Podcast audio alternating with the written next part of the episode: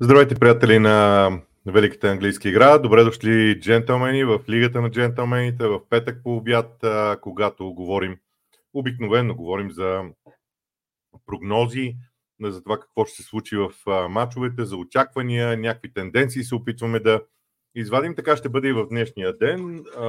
Добре. Това беше с звука, извинявам се за което. Иначе, да, как ще се протече днешния ден? Първо, разбира се, ще видим, ще чуете моето експозе. Аз съм готов да пусна въпросите в един следващ момент. Целта ми е да го направя малко по-късно, защото много ми се иска да не повтарям някакви неща, които съм казал вече. Но и това, както се казва, е в времето ще обърна внимание на финала за Купата на Лигата без никакво съмнение. Също така, че може би пък да не се бавим кой знае колко много, а да започваме с предаването.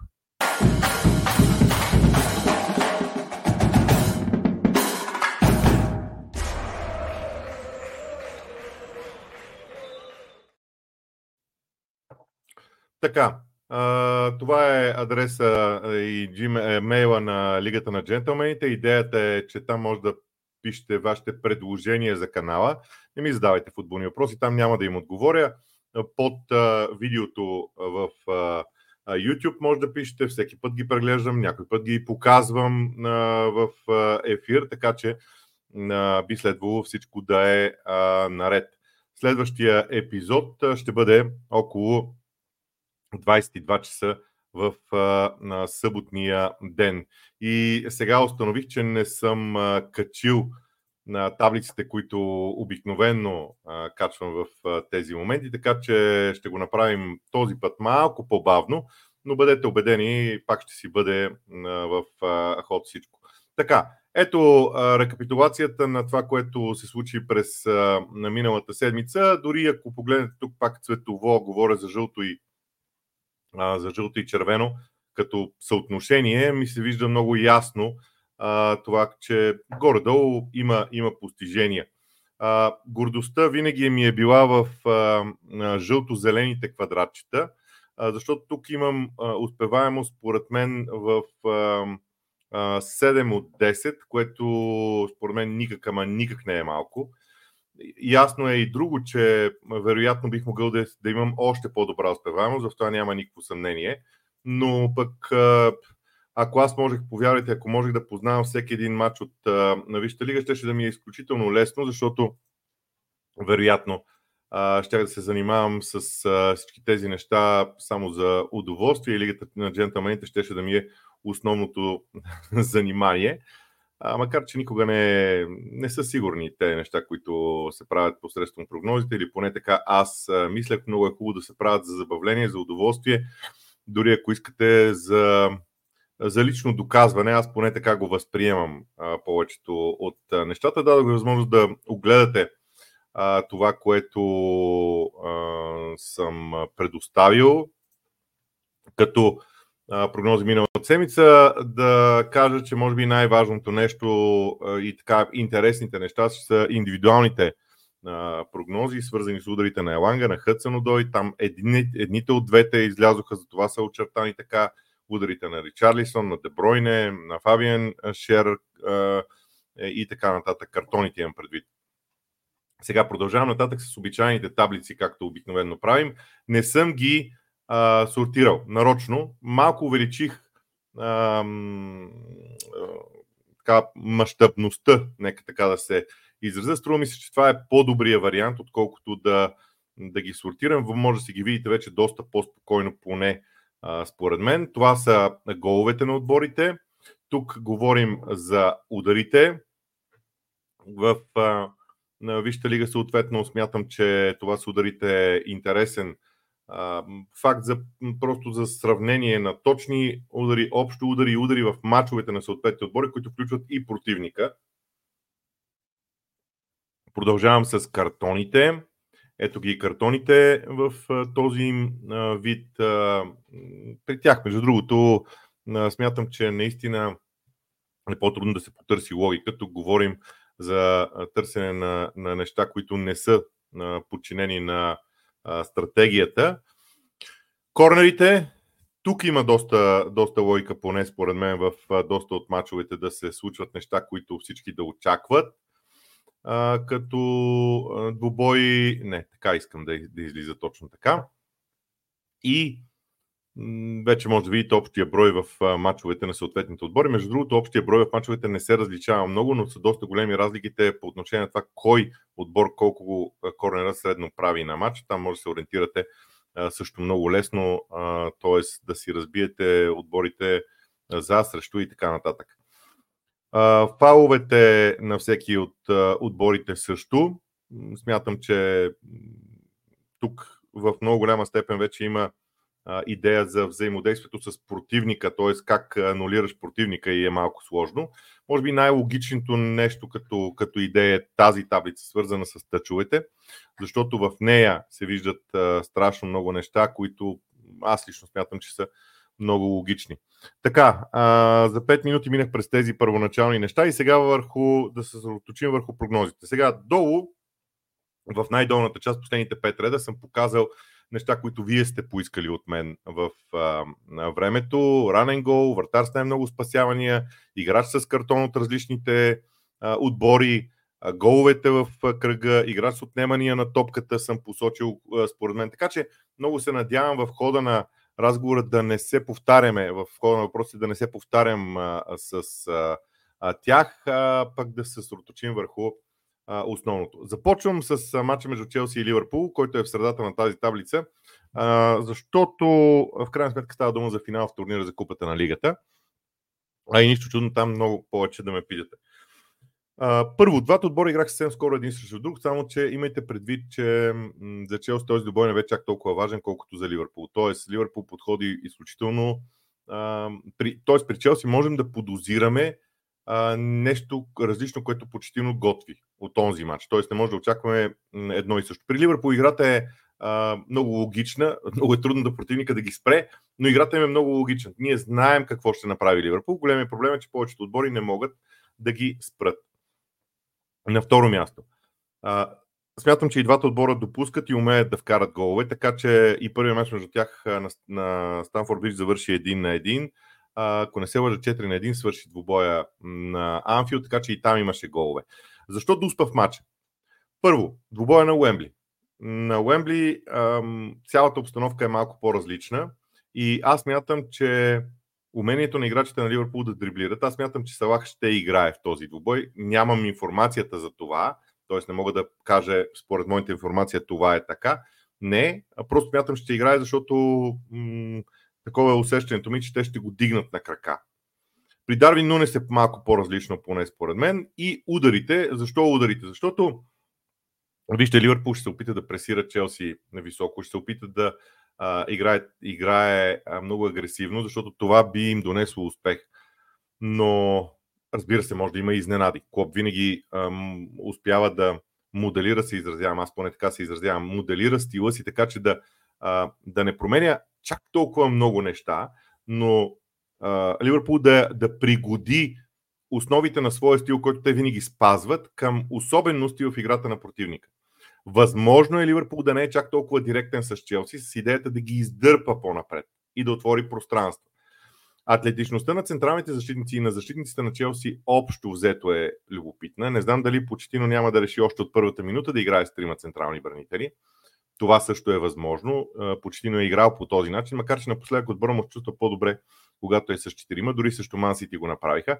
Очаквам от Челси стила на игра, който показаха също Ман. Това очаквам от тях и вярвам, че така трябва да бъде. Това е по-логичното действие в тези моменти. Още нещо за, за двубоя. Защо картоните? Защото, бидейки финал, нито един от двата отбора няма да иска да отстъпва пространството зад гърба си. Говоря не като отбор, а като отделни играчи в отбора. И възможността да не отстъпваш по терена води след себе си до нарушения. Сега, ако не искате да играете, да търсите картони, търсете нарушения, ваша воля. Но според мен ще има, ще бъде и накъсана играта в някакъв момент, защото пък Челси не може да си позволи да остави този а, заливащ противника футбол, който Ливърпул използва. А, много важни сезоните за мен а, при изнасянето на, на топката на, в зоната на Палмър. Ливърпул ще се съсредоточи върху това, бъдете убедени. А, те чудесно разбират колко добре се справя Палмър, ту отивайки на тъчето, влизайки навътре в а, двубоя. А, искам само нещо да погледна, за да не, а, за да мога да за да довърша е, идеята си в всичко това. Кол Палмър, да. Кол Палмър има 10 гола, което в Вижте което наистина е много, много сериозно постижение на този етап. Именно това ми се струва, че ще бъде също от а, огромно значение в двубоя. Как Ливърпул ще, се, ще спре Палмър, за да спрати цяло Челси. От другата страна, Челси, ако се опита да спре само Салах, това няма да е достатъчно. Но при обратното, при Ливърпул, според мен е един двубой е един спирането на палма и ограничаването, защото не може да спреш никой играч, но да го ограничиш е нещо много важно. Сега, към останалите матчове, малко по-кратко разбира се. Астан Вила срещу Нотингам Форест, защо равенство? А, контузиите във Вила започнаха. На мен лично ми се струва, че а, едно от най-важните неща, а именно подаването между линиите, на топката между линиите на противника започва леко да отслабва в, в Астан Вила или пък, или пък противниците свикват с това. Форес е отбор, който особено под ръководството на Нуно Санто не просто може да се събере на много, на много близко разстояние линиите, трите линии, които биха могли да използват като противопоставяне и да няма пространство между тях, но когато вземат топката, Форес имат имат, имат футболисти, които да излязат напред, дори с дрибел, дори с дълго подаване. Очаквам голове, очаквам голове в двубоя и заради идеята на всеки един от двата да става да използва фланговете, е акцента върху тъчовете. Между другото, някои от прогнозите за тъчове се прави на базата на усещането ми как ще протече мача, други на база на статистиката, която видяхте преди малко. А, сега, интересен е залога за засадите, защото аз мисля, че Астън Вила ще си играе така, както си играе винаги. И много хора се лъжат а, директно да кажат, че ще има много засади. Но вижте, при стила на игра на Форес и това, че Алони много често е взима топката с гръб към противниковата врата, тя минава през него и след това следва паса в страни. Нищо чудно Форес да няма чак толкова много засади, а Форес по принцип не действа с засади, защото пък при тях идеята е да са достатъчно с, с достатъчно затворено, достатъчно да затворено да е пространството около тях. Братен също Евертен, тук съвсем откровенно спекулирам с а, а, избора на очакване за крайен резултат. Защо? Аргументите ми са два. Първо, Евертън започва да връщат се в игра основни футболисти. Онана и Докоре са много важни за Евертън заради физиката и заради комбинацията на няколко качества в играта си. Отнемане на топката, игра в наказателното поле, своето и на противника, включвания от втора позиция, от дълбочина, статични положения и така нататък. Колкото до Брайтън, загледайте се в двата мача на Брайтън срещу Уест Хем Юнайтед. Уест Хем и Евертън имат много подобен модел на игра към момента, подобен, не еднакъв. И именно заради това е тази спекулация. Разбира се, може да няма въжите.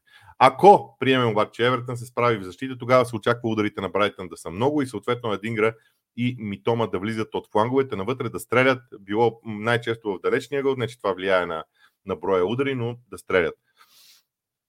Кристал Палас и Бърли. Първи матч на новия наставник на Палас. Ще видим какво ще покаже, аз не знам. Но Бърли едва ли ще се промени и тук очаквам голове, защото и двата отбора ще бъдат проактивни. Защо очаквам голове? Палас ще се опитат да бъдат различни, наистина, но не съм сигурен дали ще успеят да го направят. Просто на моменти, на моменти ми се струва, че може би не, как да кажа, тази промяна, която аз очаквам да видя в играта на Палас, не знам как ще сработи. Затова очаквам голове. Естествено и победа на Палас, но тя е по-скоро заради формата на Бърли. Гол на Матета, а, вижте, Матета е много пъргав играч и за мен той би могъл да помогне страшно много при контратакуващия футбол. Бърни напоследък се попромени, не, не владее чак толкова топката хазартно, но въпреки това Матета би следвало да завършва атаките на Палас при липсата и на, на Езе. Що се отнася до останалото, тъчовете са заради, заради показателите, обичайните показатели и на Кристал Палас и на Бърнли. Манчестър Юнайтед Фулъм. Тук много се колебах, защото не знам дали помните, но има, има нервно напрежение между Ман Юнайтед и Фулъм още от миналия сезон. Фулъм ту играе добре, ту не се справя добре. Мисля си, че е нормално да очакваме и двата отбора да отбележат гол в този матч. Ако е така и ако Фулъм се справи с първоначалните си проблеми, т.е. да не допусне ранен гол, макар че аз долу съм написал ранен гол за Man ако Фулъм не допусне ранен гол, тогава би трябвало ударите да са много. Но именно заради напрежението аз очаквам дуспа или червен картон в матча и заради нервите на двата отбора, а тъчовете са заради стойностите в обичайната игра и на Фулъм на Man United. Защо са тези много тъчове? Защото и Man United и Фулъм се стремят да изкарат играта на тъча. Там да има футболист, който да вземе и да дриблира стопката. Ще кажете, ма защо не корнери? Защото те не стигат до аутлинията и оттам да центрират. Те стигат някъде до 20-25 метър от терена пред противниковата врата и там вече се опитват да влезат в наказателното поле. Съответно, противника се опитва да блокира движението им в тази посока и те с лекота вадят топката в странично хвърляне, защото дават възможност на защитата да се а, подреди. Борнем от Ман Сити.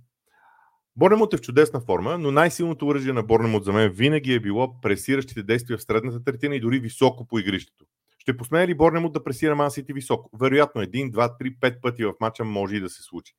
В останалото време Ман Сити ще си вземе топката, ще започне да я разиграва, ще я закара пред наказателното поле на, на Борнемот. И ако накараш Борнемот 30 минути да играе в защита, те няма да се справят. Брентфорд е много, бе много по- добър в играта в защита. И въпреки това не издържа. Така че според мен Масити би следвало да спечели, а и на мен ми се струва, че е време Масити да направи силен и спокоен матч. Гола на Аканджи е заради вероятността за статични положения. Не вярвам, Борнем от там има известен проблем позиционно за мен. Що се отнася до, до гола на Фоден, идеята е за контратакуващи действия. Арсенал Никасъл. Мисля, че Ливърпул, Арсенал и Ман Сити навлязоха в един ритъм, в който домакинските матчове ще си ги, би трябвало да си ги взимат. Арсенал е наранен от това, което направи в Шампионската лига а, и би следвало да играят много по-добре. Имат достатъчно време за възстановяване, за мен. По принцип, мачовете с Нюкасъл има голове. А, сега днес прочетох, че Александър Исак и и още един играч на, на Нюкасъл, сега забравих кой беше той може би ще се върнат. А, за Нюкасъл е важно Исак да играе. Защо? Защото Антони Гордън, Гордън ще отиде на крилото. И тогава ще има повече от един бърз футболист. Алмирон също, но Алмирон не е толкова, не е толкова целенасочен в действията си. И затова за Нюкасъл е важно Исак да играе, или поне да играе в една част от двубоя. В началото Нюкасъл вероятно ще се защитава близо до наказателното си поле. Така ми се струва, че Еди Хал ще подходи в двубоя и именно заради това съм посочил, посочил Арсенал като отбор с ранен гол. Между другото, при ранените голове на Челси, забравих да спомена, причината не е дори толкова в Челси, колкото по-скоро в Ливърпул. За да обясня повечето неща, които съм писал. Играчите с картон също ги виждате. Връщам се обратно на Нюкасъл и Арсенал. Ам, независимо от а, това какво се случи в началото на матча, аз мятам, че ще има доста удари в този двубой. Сега, Обяснението може да бъде в това, че така или иначе Ньюкасъл Юнайтед не съм сигурен, че ще излезе да пресира Арсенал високо. По-скоро ще позволи на Арсенал да стигне до третината на Ньюкасъл, да се отвори пространство зад гърба на защита на Арсенал или в линията на защита на Арсенал и там с дълги топки Ньюкасъл да се справи. Затова Исак е толкова важен за мен в този двубой. И ако Нюкасъл се преведе пред наказателното си поле, тогава би следвало да има удари извън наказателното поле и затова съм посочил Йодегор и Райс като, а, а, гол, като, гол, като хора, които ще правят удари. Корнерите също са нещо много важно. Не знам Нюкасъл дали има необходимата организация в защита позиционно. Увърхемптън, Шеф Юнайтед. Тук няма какво друго да посоча, освен победа на Увърхемптън. Така виждам ситуацията. А, пък Головете също, корнерите заради начина на игра на двата отбора, тъчовете също, засадите заради Увърхемптън най-вече. Увърхемптън ми струва, че няма да направи засада срещу Шефът Юнайтед дори, ако искате така да го представя. И един много труден матч, Уест Хем срещу Брентфорд. Девит Мой се под огромно напрежение. Мнозина твърдят, че съдбата му вече буквално е решена в Уест Хем, което е малко, малко гадно, но но това са реалностите в съвременния футбол за менеджерите. Брентфорд ми изглежда много подреден отбор. Последните мачове Брентфорд много ми харесаха. Работа на Айван Тони в партньорството с Уиса също. И именно за това съм посочил успеха на, на Брентфорд. Струва ми че Брентфорд навлиза в добър ритъм. За сега резултатите липсват, но навлизат в добър ритъм от мачовете. А цялостната обстановка на, на, на Лондон Стадиум, много е важно как ще започне матча наистина. Защото на Лондон Стадиум Уест Хем не се чувства окей okay в момента заради отношението на феновете към Дейвид Мойс. Няколко думи за чемпионшип. Първо, тази вечер Ли срещу Лестър ще коментира матч, така че ми е много интересен. Очаквам голове. Ам, очаквам голове, защото и двата отбора са много силни. Освен това, смятам, че ако днес Лиц успее да спечели двубоя, биха могли да отправят заявка дори за първото място. Лиц е много качествен отбор също. Саутхемптън загуби през седмицата. Смятам, че ще разгромят Милол, но понеже няколко пъти в чемпионшип си позволявам да кажа, че даден отбор спечели с повече от един гол и се оказва тотално грешна идеята, т.е. те печелят, но само с един гол. Затова съм препоръчал само Саутхемптън да спечели просто. Смяната на менеджера в Съндърланд е една много интересна тема. Аз съм си запланувал да направя епизод с, специално за Съндърланд. Имам някаква идея, но кога ще бъде, не знам. Може би в някакъв удобен момент. Блекбърн срещу Норич. Очаквам първа победа на новия наставник на Блекбърн Ровърс. Хъл Сити, Уест Бромич, Албиан. Ниско резултатен двубой. По-скоро тук колебанието ми беше за победа на Уест Бромич, Албиан, но, но и ниско резултатният двубой ми, ми допадна като идея. Вие си изберете кое от двете. И QPR също Родърм, това дерби на дъното, QPR просто трябва да го, да го а, спечели. Сега, пускам въпросите към а, мен в а, а, сайта. Тези от вас, които гледат а, тази рубрика в подкаста на а, YouTube канала ни, а, вероятно сега ще стигнат до края на този епизод. Ако искат да гледат цялото видео, трябва да се върнат в лайв а, секцията в тези моменти. Аз пускам видеото, което да раздели въпросите и когато се върна, надявам се вече да има въпроси в а, софтуера. Малко закъснях с всичко това, ще се намеря какво да говоря, докато дойдат съответно въпросите, така че ето го а, и разделението за, от, на моите прогнози от разговора с а, вас.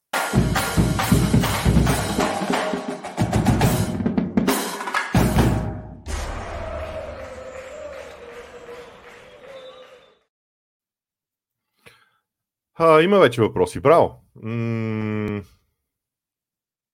Хубави въпроси, предполагам. Сега, а, трябва да уточня отново, че тук не говорим за всякакви въпроси. Надявам се, че ще има по-скоро въпроси, свързани конкретно с, а, а, с а, мачовете, които, които предстоят.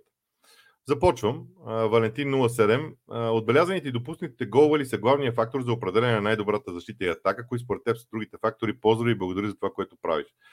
Благодаря и аз за хубавите думи. Това обаче е много общ въпрос.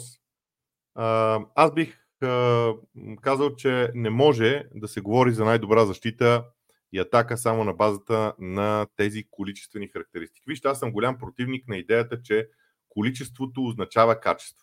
В съвременния футбол вече има достатъчно много а, аналитични показатели, които да говорят и да, които да оценяват качеството. Търсете а, и не случайно цялата тема около очакваните голове е толкова значима вече в футбола. Търси се оценка на качеството на играта. Това, което вие говорите, са количествени характеристики, така че краткият ми отговор е не. Иначе всички показатели, свързани с качествените характеристики в играта на отборите, успеваемост и други неща, вече са много важни. Александър Михайлов. Кой треньор според теб може с финна настройка да подобри играта на Man United без големи промени в състава и сегашната тактика? Няма такъв. Ерик Тенхак е много специфичен като идей. Може би Луис Ван Гал преди 20 години ще, ще се справи чудесно. Но ми се струва, че при Man ще трябва да има драстични... Ако те... Момент. Тук не говорим кой друг треньор, а не този на Тенхак. За не Тенхак. Значи Тенхак би могъл да си подобри своя собствен стил с някакви финни настройки. Колко би го подобрил? Сложна тема. Трудно ми е дори да отговоря. Но да, ще видим. А,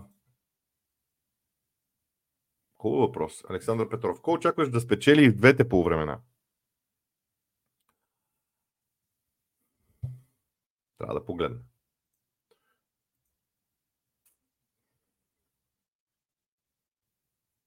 Да речем Ман Сити.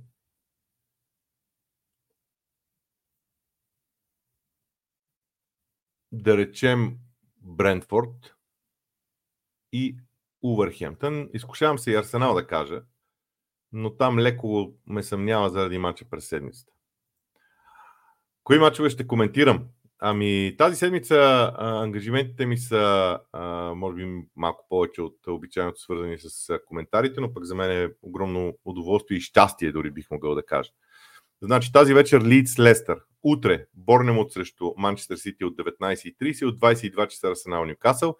В неделния ден коментирам на запис двубоя между Увърхемптън и Шеф Юнайт. Той ще се излучи от 0 часа. А, така, връщам се обратно към въпросите. Краси Динков. Първи въпрос. Ако Артета играе някой матч тактически, но нещата не се получават, започват ли играчите на Арсенал да се изнервят и оттам да идват грешките и слабата ефективност или просто матч не им върви в този момент? Когато Артета, вижте, Артета се опитва това да го възпита в играчите на Арсенал. Много интересен процес е в Арсенал, защото там едновременно с опитите да се играе определен тип футбол, се възпитава и следваща стъпка. И а, когато се опиташ да правиш тактически двубой, между другото, колкото пъти Артета е опитал, има определени играчи, които просто не играят добре и той трябва да ги сменя, а пак не иска да ги сменя, защото трябва да си, заради липсата на широчина, вследствие на многото контузии в Арсенал, оттам идват а, проблемите. Но именно заради това смятам, че той не прави тези промени. Аз смятам, че не се изнервят играчите на Арсенал. Но, примерно, ето в двубоя спорто, да речем, последните две минути Арсенал ги изигра абсолютно погрешно. Паса на Мартинели преди гола на Порто е, е скандален. Не можеш да направиш пас по диагонала по този начин в 90 и там коя минута, когато ти изтича цялото време. Така смятам. И, и именно това е. Не са играчите, просто това, това е един процес, който трябва да, да проистекат а, м- да проистече обучение от едната страна към другата. И обратно. Защото и Артета трябва да, се, трябва да обучи себе си. Вижте, проблема на проекта Артета, той е, един, той е доста голям, доста е рискован, но гледам, че собствениците са много щастливи от това за сега. А, проблема е, че Артета и Арсенал ще вървят нагоре заедно и грешки ще има от всяка една от страните. Играчи, менеджер, собственици.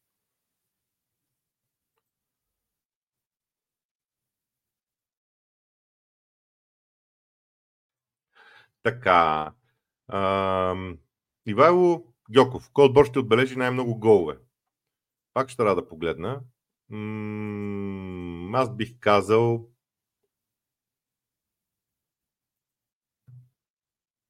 Увърхемптън. Примерно. Увърхемптън. Арсенал в МБГ в началото споменахте, че броят тъчове са много интересни. Какво показват те? Ще ви помоля да обявите срещата месец и половина по-рано, за да може хората от провинцията да си планират почивка. А, вие ме съществате вече. да долу в провинцията тогава, ако искате. Ами, може би и това ще трябва да стане. А, когато Лигата на джентълмените организира такава среща, обещавам да, обещавам да я обявя около месец по-рано.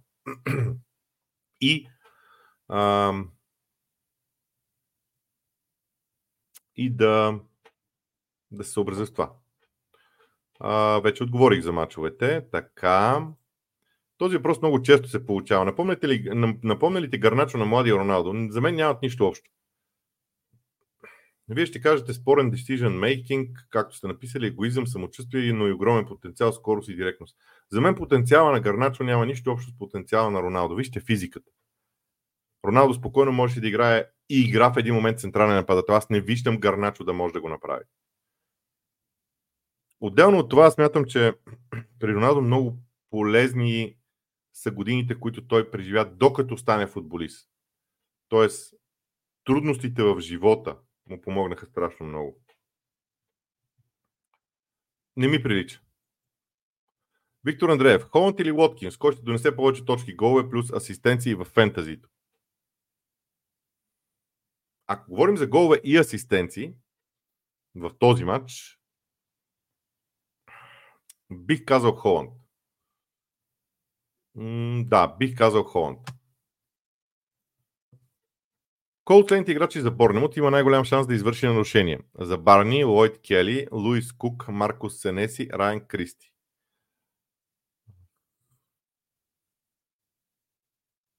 Добре, Луис Кук, Маркус Сенеси и Райан Кристи според мен са 100%. Останалите двама не съм сигурен.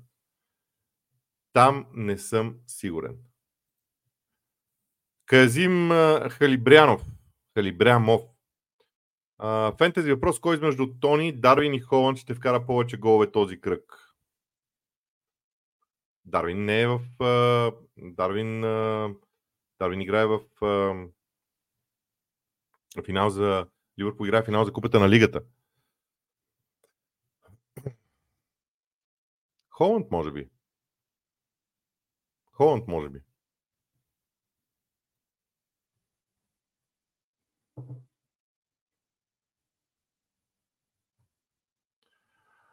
Това е добра идея. А, трябва да разгледам Google Sheets, а, но не знам дали няма възможност да се сваля. Не искам да се свалят тези таблици, защото хората много лесно ще използват. Аз искам гледаемостта да се търси. А, ако някой ги гледа заради таблиците, искам да го гледа. Но ще погледна за Google Sheet, ще погледна как се споделя, по какъв начин се споделя и така нататък. Ще го направя. А, ще коментираш ли Лестър тази вечер? Да. Как очакваш да изглежда стартовите 11 на Челси и Ливърпул? За Ливърпул естествено няма как да кажа.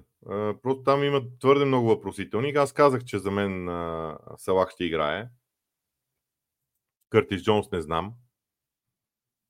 Ако, ако човек базира информацията, всичко на официалната информация, има Ливърпул просто според мен отказва да дадат точна дата на доста от играчите си. Ясно е, че Трент няма да го има, Алисон няма да го има, Диого Жота няма да го има и Жоел Матип. Всички останали биха могли да бъдат там а, с условности. Така че не мога да кажа нищо за Ливърпул. Колкото до Челси, аз продължавам да смятам, че там трябва да играят без Тиаго в центъра на защитата. Трябва да имат м- за мен Бадиашил и Дисаси са най-добрия вариант м- с Колвил като ляв бек и Чилуел пред него като полузащитник дори ако щете. И в защита Челси да се прибира на, на петима в защита, но да видим.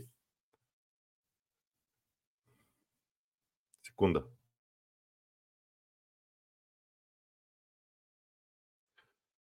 Ерол Башев. Това не е въпрос, по-скоро мнение. От много време не съм се вълнувал за двубой, както за този до вечера. Визирам Лици и Лестър. Сега въпрос, според теб ли ще могат ли да вземат мача? Не знам.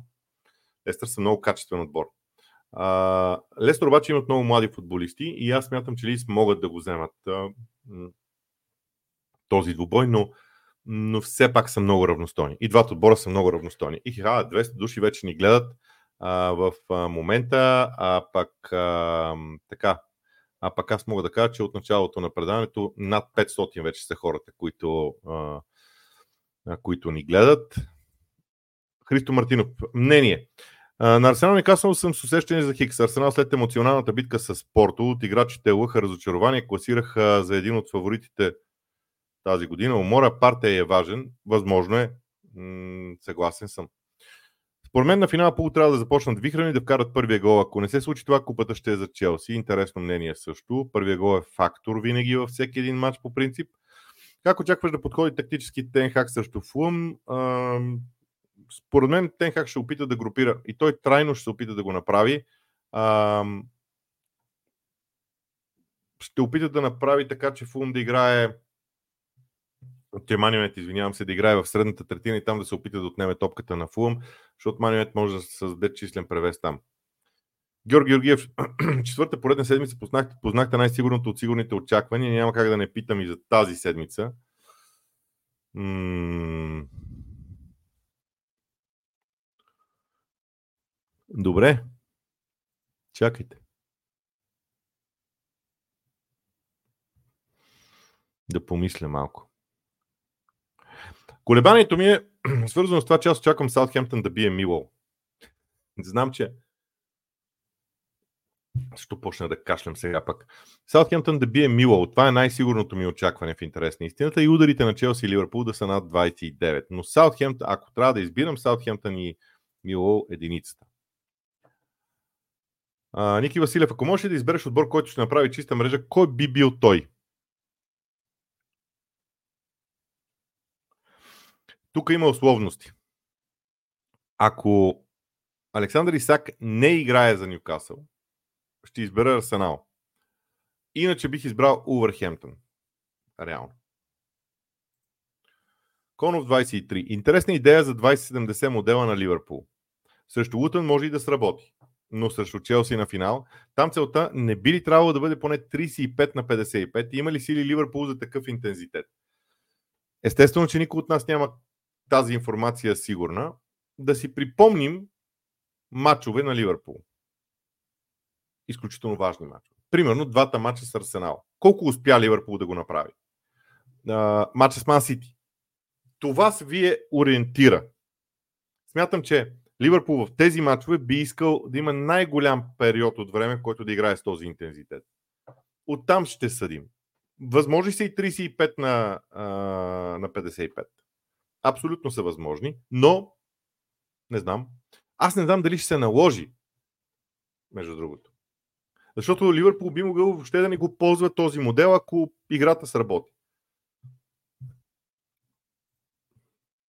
Виктор Айтен. Не разбирам недоволството на феновете на чуковете. Куба спечели евротрофея от десетилетия насам. Прекрасен отбор, добър тренер се борят за няколко фронта. Забравиха, че доскоро бяха посредствен отбор. Проблема е, че може би, може би не оценявате философията и историята на Уест Хем. Там е разковничето. Това е също като сам Алардайс и Ньюкасъл. Също като Рафа Бенитес и Нюкасъл. Аз ще да кажа Рафа Бенитес и Ливърпул, ама в Ливърпул тогава положението бе такова, че много лесно можеха хората да се примирят с нещо, което се случва. Кристофър Костов. Челси навлизат все повече във форма, играта им е все по-зряла. Ливърпул от друга страна са едва ли не задължени да вземат този трофей заради напускането на Коп. Все пак си мисля, че Челси ще спечели. Интересно, доста хора мислят, че Челси ще спечели. Аз а, стигам до равенство в 90-те минути. Не знам. Интересно е това. В един момент. На мен Челси не ми се вижда чак толкова стабилен в защита. Аз там търся отговорите на някои въпроси. Христо Стойковски. Говорихте за 20-70 при Ливърпул. Мисля, че Жозе Мауриньо правеше нещо подобно в първи сезон в Челси, с разликата, че 20 беше винаги в началото на матча и ако вкара след това контратак. Това беше различно а, там търсиш гол плюс контра, ако трябва да го направим. Ти можеш да търсиш гола по различен начин, не само с такъв интензитет. Между другото, тези от вас, които не са гледали видеото за Ливърпул, може да го намерят в, секцията, в видео секцията на канала. Аз, между другото, ще оставя линк в описанието в даден момент, за да, за да го видят всички и да деца вика да могат да го изгледат, ако искат. Така. После ще го променя. Сега само го слагам така, после ще го променя както, както се полага. Е, говорих за Мауриньо и казах. Емил Димитров, не ти ли прилича в копчването на Челси и почти в купата на лигата този сезон на Тенхак миналата година? Спечелване на трофей, който един вид да го легитимира начало на сините положението е различно за мен. Парите, които Челси похарчи, са много, но футболистите и характеристиките на футболистите, които взе, са много различни от тези на Ман Юнайтед. Тези млади футболисти на Челси имат нуждата да се почувстват победители. Имат нуждата феновете да, да ги усетят като бъдещето на Челси. За мен това е важно. Велин Вълчев. Прочетох няколко чуждестранни, чуждестранни, които гласяха, че спечелването на Карабал Къп би могло да се отрази зле финансово на Челси. Вие на какво мнение сте, ако сте запознати? Поздрави! То не е точно така. Звучи като в български виц. Абе, аз съм го чувал и аз това, ама то не е точно така. Класически виц. Ам... Това, което искам да кажа е следното. ако Челси спечели Карабал Къп, влиза в Европа. Което означава, че трябва да пригоди финансите си към това, което УЕФА дава. И трябва да се отчете на УЕФА по техния начин. А там Челси може да има проблем. Защото изискванията на УЕФА и на Англия, на Висшата лига са различни. И да. Красимир Божилов. Фентези въпрос. Кой от Арсенал да сложа капитан? Сака, Мартинели или Йодегор?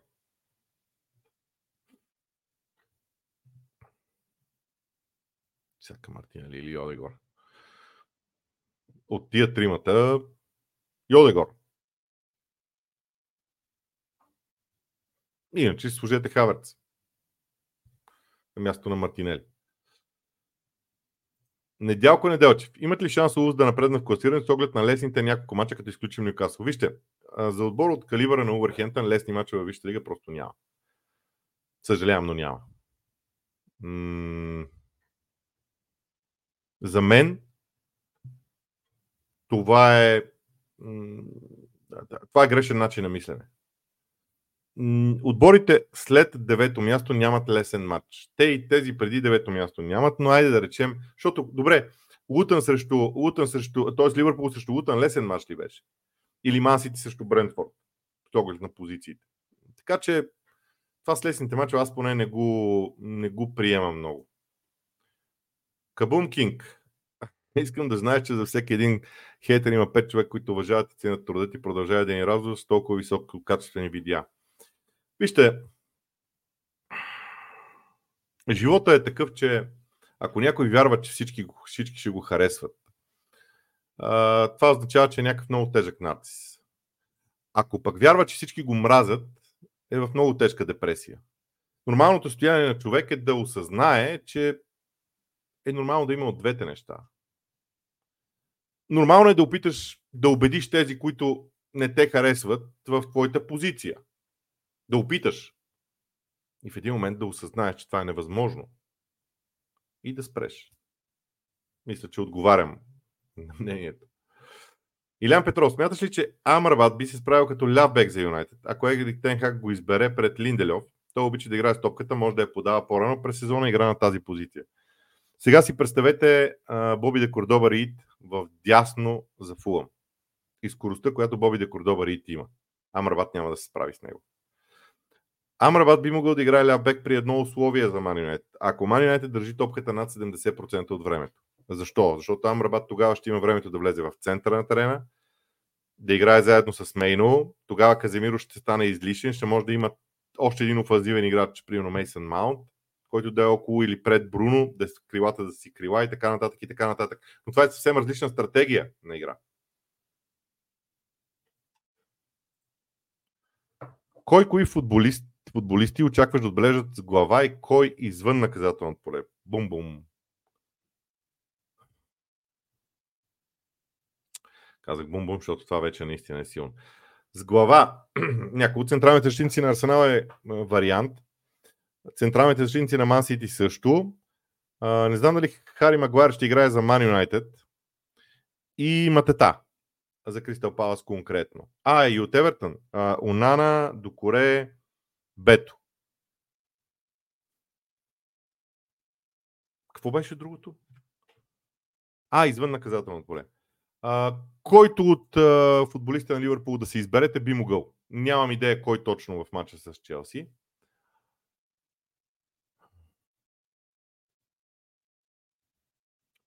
Някой от полузащитниците на Брайтън, евентуално, ако те вкарат гол. Магин за Вила и Йенсен за Брентфорд.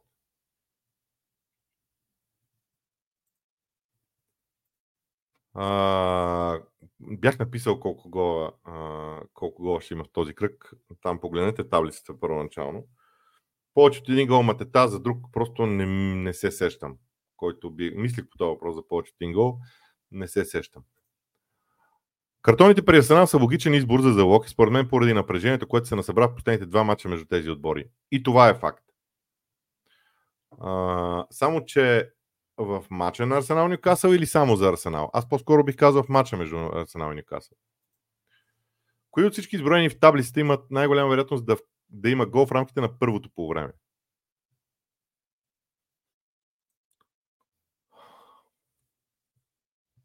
Във всички има много голяма вероятност за гол първото по време. Във всички. Не виждам, може би само Астън Вила, Нотингам Форест е така някаква заплаха за първото по време, според мен.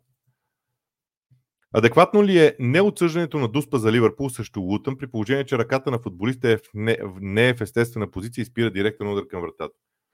Значи това, което сте написал, аз в момента не се опитам да сета за коя ситуация става дума, но това, което сте написал, няма аргументация. Ако някой ви говори, че в правилника има а, ръката на футболиста да не е в естествена позиция, това е много силно преиначаване на думите. Това с естествената позиция беше преди две години. Много е важен избора на думи когато обясняваме правилото. Ако топката се удари в ръката на защитник, но ръката на защитник се предполага да бъде там, където би следвало да е при съответното движение на играча. Тоест, ако играча скача във въздуха, най-нормалното нещо е ръцете да са леко в страни. Не така, но леко в страни. Това обаче не е естествената позиция на ръката, защото естествената позиция на ръката е до тялото. Няма друга естествена позиция на ръката. Затова смятам, че думите естествена позиция. Така както сте го написали, веднага ще ви кажа не. Защото естествената позиция не присъства в правилник. За мен. Нямам идея за коя ситуация обаче говорите. Да си призная. Свилен Велков, аз съм много раздвоен за Тенхак. Не мога да отръка, че постига резултати, но ми се иска Юнайтед да играе като Реал Мадрид. Бърз, директен, интензивен футбол, но за мен той е човек. Не мисля, че Реал Мадрид играе точно такъв футбол, но добре. Валери Гюров, колко ще е значим първият трофей в новата ера на Челси? И може ли да се направи съпоставка с финала от 2005 и първият трофей в ерата на Абрамович? Не. Само си представете какви инвестиции имаше тогава в Челси. Като тип играчи, не като пари. Не гледайте трансферите само като пари. Много са различни за мен. Че си почитане, какво е твоето мнение с дългите тъчове? Има отбори от Вижте които доста често избират такава практика и ми е било интересно, и ми, и ми е било интересно да ви попитам. Всеки различен начин, по който топката бива вкарана в наказателното поле, заслужава да бъде анализиран детайлно. Защото за мен а, това е нещо много важно. Това е най- голямото, най- най-значимото нещо в работата на всеки един отбор. Как вкарва топката в наказателно поле на съперника, така става опасен. И именно това ми се струва, че в един момент играе основна роля. Наистина. Така че, да, вярвам, че това е важно. Начина по който топката се вкарва в наказателното поле. И е хубаво. За да обикновено при хвърлянето на топката в наказателното поле не се търси гол от първото докосване там, а се търси създаването на ситуация, създаването на хаос. Това е идеята. И затова някои го използват, други не. Хм, вие настоявате с този въпроси. Добре. Кой следните играчи за Уест има най-голям шанс да извърши нарушение? Боен, Алварес, Палмиери, Кудус или Солчек? Солчек Уест Хем, Брентфорд. Солчек. Алварес. Кудос и Боен. Да. Емерсон изключете. Там по някаква причина имам някакво съмнение, макар че той пък е крайен бранител. Но де да знам. Така ми се струва. Втори въпрос. Какво решение би предложил за левия бек за Юнайтед? Без Шоу и Маласия, експеримента сам Рабат не изглеждаше окей. Okay. Линделов също не вдъхва доверие. С Фулъм може и да мине, но с Сити. Аз смятам, че точно с Сити може да мине. Uh, просто си прави, защото вижте, в Ман Сити, в дясно на Ман Сити, обикновено играят хора с ляв крак. И Кай Локър се включва от, отвън. Така че също Сити може да мине този модел. Също Фулъм не знам дали ще мине. Защото Фулъм разширява терена благодарение на, на фланговия си футболист Боби де Кордоба Рид, примерно, че ми е в главата в момента. Така. А, знайки познатата ни игра на Брайтън, атакуваща, не е ли рисковано посочването на Евертън като победител от този добой? Аз го уточних, абсолютно рисковано.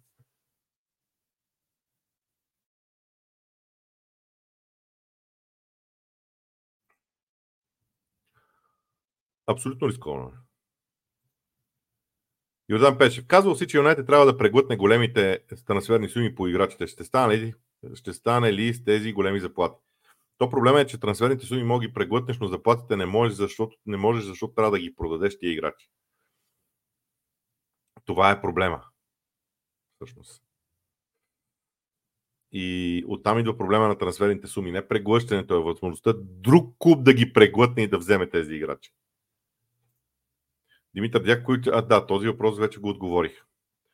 А, Илко Петаков, извинявам се, че не е въпрос за кръга. Кой отбор ви липсва във Висшата лига? Бихте ли искали да се изкачи? Аз много харесвам Съндърнат, Уиган и Портсмут, също Блекбърн и Болтън.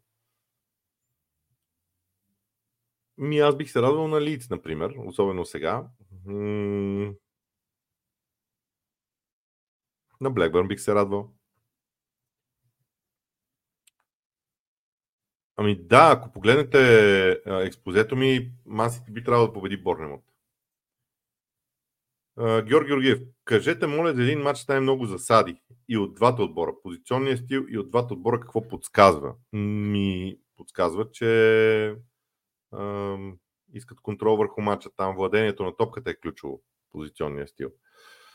Засадите. М- При Челси и Ливърпул може да има засади.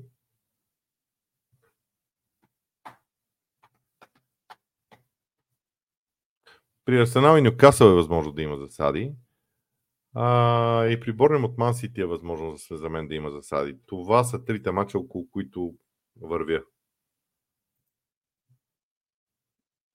Е, Евертън, разбира се, ще се подходи по-дефанзивно, за да се защитава и да контратакува. Така си мисля. Илян Петков, четох, че Ерик Тенхак ще даде нов шанс на Антони да се докаже. Виждаш ли го в дългосрочното бъдеще на Юнайтед при този директен стил или Тенхак ще се опита отново да наложи позиционен футбол от лято? Ако остане Тенхак, трябва да промени много неща в играта на, на Man United. Иначе няма, няма, няма да има шанс. Може би трябва да се даде шанс на Антони, но не знам в кой матч точно. Този изглежда, може би, добър за нещо подобно. Недялко Неделчев. Може ли да очакваме гол или асистенция от Алекс Морено с оглед на това, че Нотингам се затварят центъра, отварят крилата? Ако Салах играе, смятам, че могат да се преборят за трофея Легден. А, вижте, аз смятам, че Ливърпул е фаворит за този трофей. Вероятността Ливърпул да спечели е по-голяма, отколкото Челси да спечели, независимо от всичко. Но, а, за Салах факт. Вижте, при Алекс Морено, а, не знам дали има такава графика, аз поне не съм срещал зоните, от които даден футболист центрира. Това е за мен интересно.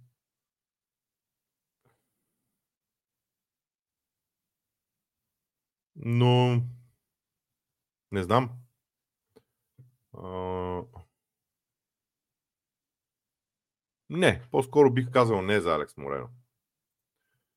Николай Дечев, привет честит петък. Има ли значение как Артета подготвя играчите си прямо матч от Висшата лига такъв от Европа? Последния пример Порто. Залага на пробойните в съперника или на своите силни страни. Има значение, наистина. Според мен има все още значение. То, той се опита да възпита а, играчите си да правят нещо, което за Европа е важно, за Англия не е чак толкова. Просто в Англия не можеш след 38 мача да се съобразяваш само с противника. Вече. На времето можеш. Служете си го, разбира се. Аз ли ще съм човек, който ще ви промени мнението по този повод. Иван Борисов, дано стартовите 11 на Челси не са, както казваш, Бадиашил е контузен, така че двойката ще са Дисаси и Койл, а Чила е ляв бек, Койл ляв бек и Чила пред него беше опитвано много пъти, не става. Не става в други матчове. Само не забравяйте, че Ливърпул е различен матч в тези моменти. Какво значи това? Много съм слаб на не такива имотикони и така нататък и така. Много съм слаб. На любимеца на Артета му вкараха от халите, но предполагам, че няма да го отчетем, защото Артета винаги е прав. Не. Отчитаме го. Само, че ще ви обясня къде е проблема. Проблема е, че когато Арсенал играе, вратаря, вратаря взема определена позиция. И когато Мартинели вземе топката на левия фланг и е полуобърнат към противниковата врата, се очаква да я подаде напред, настрани или назад. И вратарят трябва да излезе напред, за да е готов за подаване към него. Мартинели вместо това търси някакво безумно диагонално подаване, абсолютно неграмотен пас от негова страна. Топката е отнета, Арсенал е хванат абсолютно неподготвен, дори защитниците не могат да приближат човека с топката и пада. Освен това, много ми е кеф как сега точно се вади темата за вратаря, а два месеца една дума не се казваше за нея. Мартинели беше проблема на този гол, хора. Мартинели, а не някой друг. Защото аз бих попитал и друго, окей, вие говорите за вратаря, защо защитниците не бяха близо до този човек? Задавате ли си тази тема? Задайте, задайте си този въпрос. Защо защитниците на Арсенал, които доста добре играят спрямо противника, те бяха далеч от човека с топката? Груй Груев. Много ми харесват анализите ви след мачовете. Истинско удоволствие да ви слушам. Моля, ако не е нахално, да споделите сайтове на английски, от които се информирате. Благодаря. За конкретните мачове ли?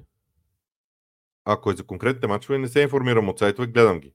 Иначе бих препоръчвал Диатлетик, но той е платен сайт и не би го направил, защото все пак става дума за пари. Аз не искам да рекламирам сайт, който е свързан с заплащане, но така излиза в тия моменти. Гледам, че стабилно поддържаме над 200 човека на живо. Общо са ни гледали близо 700. Не е лошо в днешния ден.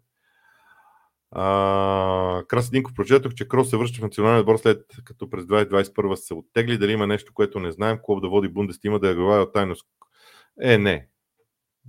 Не, той се връща за първенството, не за след това. Христо Мартинов, азиатски футболисти, цитирам по памет, но сякаш преди време беше споменал, че ще бъдат сила. Мнение след коментара на мачовете в Азия. Като фен на Пула аз бях много щастлив за трансфера на Ендо. Поздрави. Вижте, азиатските футболисти имат дисциплината в себе си, което е едно изключително качество. В съвременния футбол това ще бъде много, много важно. Много важно. И ако те технически и тактически се развият, това ще, бъде, ще бъдат много ценени. Николай Кичуков, според вас недооценен ли е Мойс? Не, аз мятам, че Мойс е добре оценен. Има хора, които никога няма да го ценят, има хора, които винаги ще го ценят. И от тази гледна точка смятам, че той е оценен подобаващо. Не е по темата, за което се извинявам, но имаш ли възможност вчера да наблюдаваш брилянтността на Веселяка също Оселеван и ако да, можеш ли да споделиш впечатлението си накратко? Да, гледах мача. Той не беше много дълъг. Аз харесвам Селби и вчера Селби беше олицетворение на най-доброто от себе си. Просто всичко в едно. С тази игра, с този стил, Селби може да стигне много далеч. Но аз не съм сигурен колко пъти Селби може да играе по този начин. Колко пъти може да комбинира в себе си такива брейкбилдинга му да е толкова добър, наистина. Поздрави, господин Борисов. Следващия въпрос не е свързан с Ливърпул Челси, за което се извинявам. Следите ли изявите на Кирил Десподов в Паук и смятате ли, че стила му на игра е подходящ за Висшата лига? Не съм го гледал в Паук. В националния вор чат пат го поглеждам, но в Паук не съм го гледал. Фен съм на Ливърпул, но Маурино с централен нападател Хойлунд звучи на теория страшно. Точно такъв тип нападател е печелил трофеите си. Добре. Добре. Това е мнение за трансферите.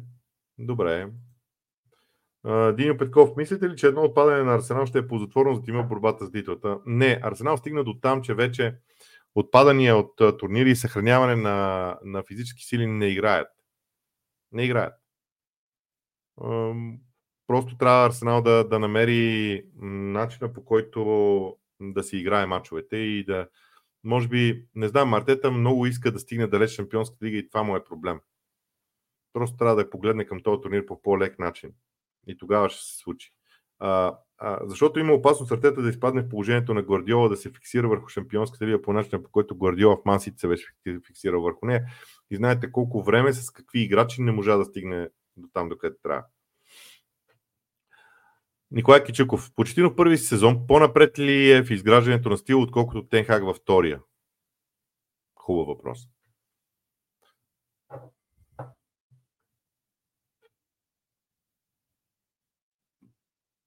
Може би да.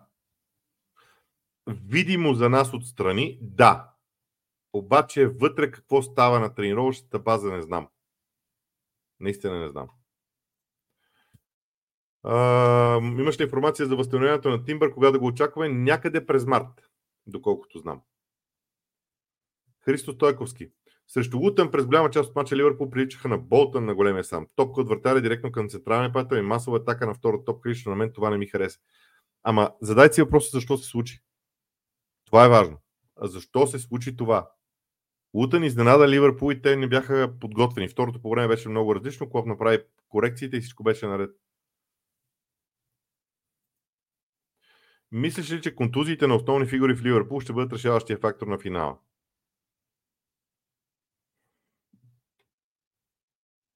Не. Аз а... дълбоко в себе си изпитвам уважение към всеки един играч, който стъпи на терена, независимо за кой отбор от Висшата лига и не само за Висшата лига. Трябва да уважаваме футболистите, които са на терена за Ливърпул. Те имат своето място. Освен това, ако сравним Конор Брадли с Трент Александър Арнолд, окей, Трент е по-добрия, ясно. Ама колко по-добрия е? Така че не знам. Не бих казал. Няма въпрос, но отдавна не съм ви засичал на живо. Те искам просто да благодаря за работа, която вършите за интересните теми и събеседници. Не слушам всички епизоди в Spotify за NBA. Окей, добре. Александър Петров. Много ми липсва отбора на Челси от времето, когато Вияри беше играеш менеджер и никой не го интересуваше колко пари има. Тогава да, ама сега нещата са различни. Ей, минало един час вече. Айде, имам още три въпроса, ще ги довърша. А, Иван Христос, според те Челси ще могат ли достатъчно ефективно да изнасят топката под огромно напрежение и преса от Ливърпул? Това е въпроса на матча.